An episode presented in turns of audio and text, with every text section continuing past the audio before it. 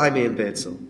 I'm at the London Trauma Conference and I've managed to grab a couple of minutes with Professor of Emergency Medicine from Barts Health, Tim Harris, who gave an excellent talk about shock and really brought up some interesting concepts that I thought all of our listeners would really benefit from hearing reiterated by him in person. Tim, thank you so much for joining us. I think the major point I took from your talk was really that we have to redefine how we think of shock and remember that textbook definition that it's not just about blood pressure. In, indeed not, and thank you for giving me the opportunity to talk with you. It's, a, it's an honour to be here. We base a lot of medicine on physiology. The physiology that we can measure, pulse, blood pressure, GCS, respiratory rate. The key bit of physiology we don't measure is cardiac output. And the only reason we don't measure it is because it's difficult and challenging and till recent years has required invasive equipment. Shock equals inadequate oxygen delivery for your needs. So there's key things. One, the oxygen requirements of any patient, you and I, varies on our physiological state.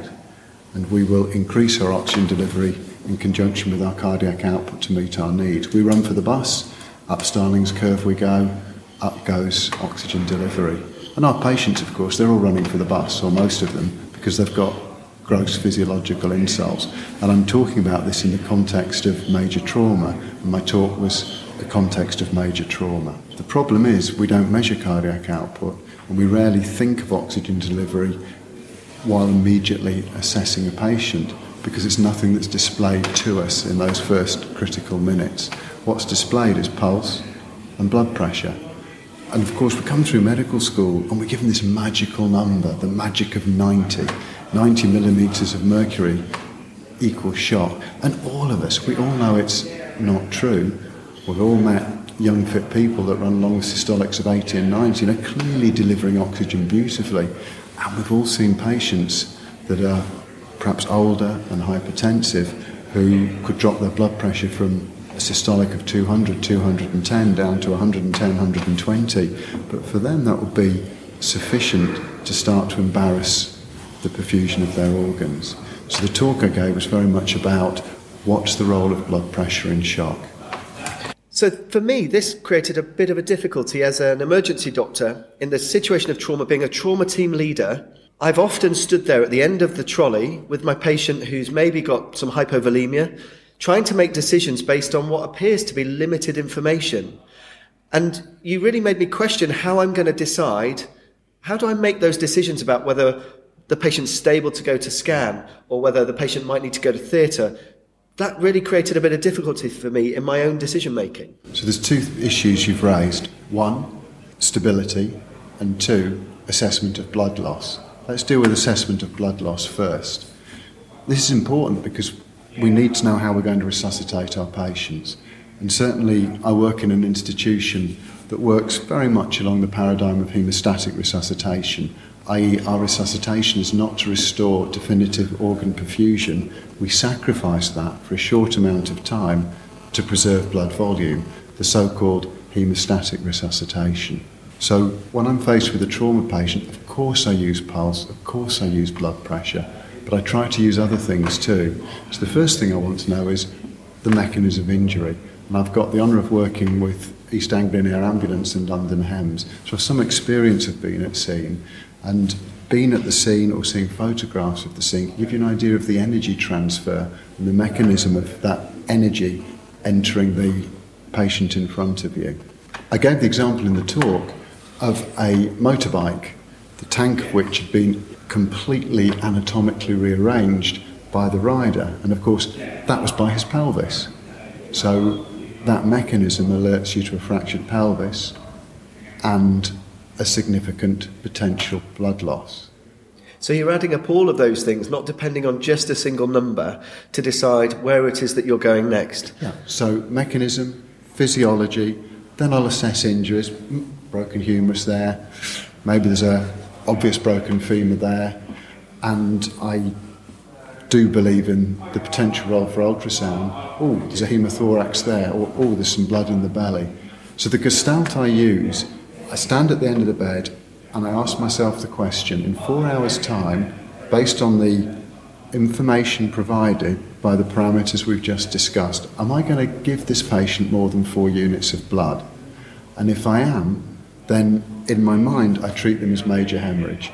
That triggers a different mindset. The different mindset is I'll hang up FFP, I'll hang up some packed red cells, the so called massive transfusion protocol, trying to achieve one unit of FFP to one unit of packed cells. And if I've gone beyond my six cells, then I'll add in some platelets and cryoprecipitate as defined by the SOP we use at Barts Health. And I'm guessing that as a team, you're renowned at your hospital for working as a, a superb trauma institution. And so everybody understands those goals. But it may be that some of our listeners work in an, an, area where if the trauma team leader says, Do you know what? I'm happy with this patient, even though they have a systolic of 70, because the mechanism and other things point me to the direction of a not quite so serious or potential blood loss. Or the opposite of that, the patient who's got the systolic of 110, but with a severe mechanism and other things, because our colleagues are so bent on using blood pressure. Have you got any tips about how you can help in those situations diffuse that discussion and lead that forward so that the team leader can take things in the right direction? So I agree with you. There's tremendous focus on blood pressure. We've um, got the Bickell paper and the Dutton paper that deliberately set out, in the first case, to target volume and the second, to blood pressure. And there's a large trial ongoing in the US looking at intraoperative blood pressure targets. And the take home message from all of that so far is that actually we can't target a blood pressure. At least we can target it, but we rarely reach it. So I think, with respect, some of what you say is superfluous to reality. I, I can tell you with a young 16 year old with a stab wound in the chest, I don't really care what his blood pressure is because he's talking to me because he's perfusing his brain. And I would make decisions based on, hmm, pericardial effusion, his chest opening, or, hmm, blood in the belly, transfuse CT. I can tell you that for blunt trauma, I'll use a systolic if they're intubated of 80 to 90. And I'll say at the outset, that's regardless of traumatic brain injury in the early phase. I don't know if that's right or wrong, but that is my approach based on the evidence as I understand it. I guess what we're trying to get to is a consensus approach on some difficult topics where the evidence perhaps isn't clear to everybody about what to do next. You're presenting a really coherent argument about this idea of oxygen delivery. Are there any other things that we maybe hold as dogma to do with shock that we should perhaps try and reframe and rethink? I know the ATLS classifications is another thing that's come up quite a lot this week. Yeah, I mean, ATLS has given us some fantastic things in medicine, hasn't it? I mean, it has to be, when we look back in the last 50 years, one of the great steps forward. You and I can go into any emergency department in America, UK, Europe, Australasia, and we can join a trauma team and have a reasonably good idea of the approach to care offered by that team. A, B, C. And of course, that ABC is enshrined, it's one of the defining principles of emergency medicine. And much as I respect a lot of what ATLS has given us, one of the things that it's enshrined is this table of shock where they classify shock by blood loss to stages one, two, three, and four and then neatly prescribe each stage with a pulse, blood pressure, respiratory rate, and GCS.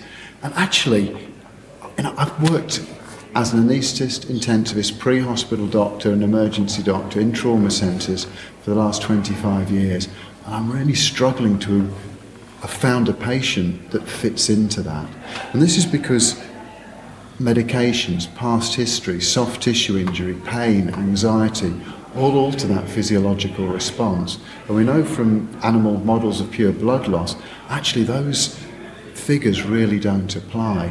And we know from the work of TARN in the UK and Eastridge in the States that actually the reality is that table does not reflect the patients we see in front of us.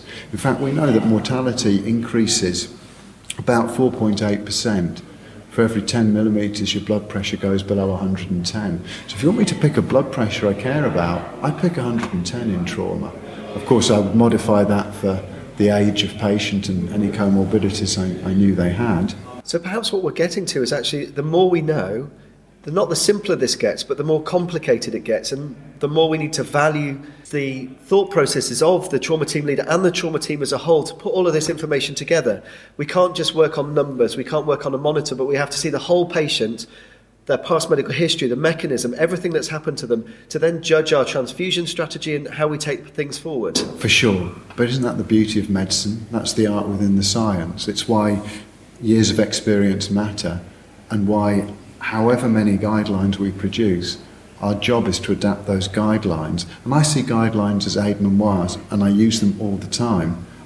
But we are going to adapt them to that patient in front of us. And I think that's the danger of guidelines. I know when I started off medicine, I was very rigid in my approach. And the guidelines gave me a security, and if I went away from them, I became insecure. And I think perhaps touching on a, a different issue, that's one of the dangers of the way we teach medicine today. And I think the best way to care for trauma patients is to do it every day of your life. That's why I believe in trauma centres. And to really study and understand the physiology and the disease in front of you. Because it is far, far more complex than that ATLS table suggests. I see many young adults who've clearly lost approaching half of their circulating volume, particularly from penetrating trauma with actually minimal disturbance to their physiology. One of the things I guess we've learned all week at the London Trauma Conference is that we need to keep learning, that we're aiming for self mastery and expertise, but we're always going to have to keep developing in that. Tim, thank you so much for coming along to explain some of your thoughts on shock. I'm sure it'll be very thought provoking for people who are listening. The take home messages, if you just wanted to reiterate for us again the few things that you wanted people to remember about shock and the things you want them to take away from this, what would those be? So, I think the key thing is when you're resuscitating, remember what you're resuscitating is the mitochondria, the microcirculation. That's where 90% of your oxygen delivery is. And what resuscitation is, in my mind, is the restoration of adequate oxygen delivery for the needs of the patient. And while blood pressure is important, because you've got to have enough pressure associated with flow, don't forget the flow. And remember that resuscitation is made predominantly of fluids in the ED, a little bit of inotropes, a little bit of vasopressor, and a little bit of hemoglobin. But it's getting the volume of fluid and choosing the right fluid that's key to successful resuscitation. And perhaps not hanging your hat on just those numbers and looking at the whole patient and everything else.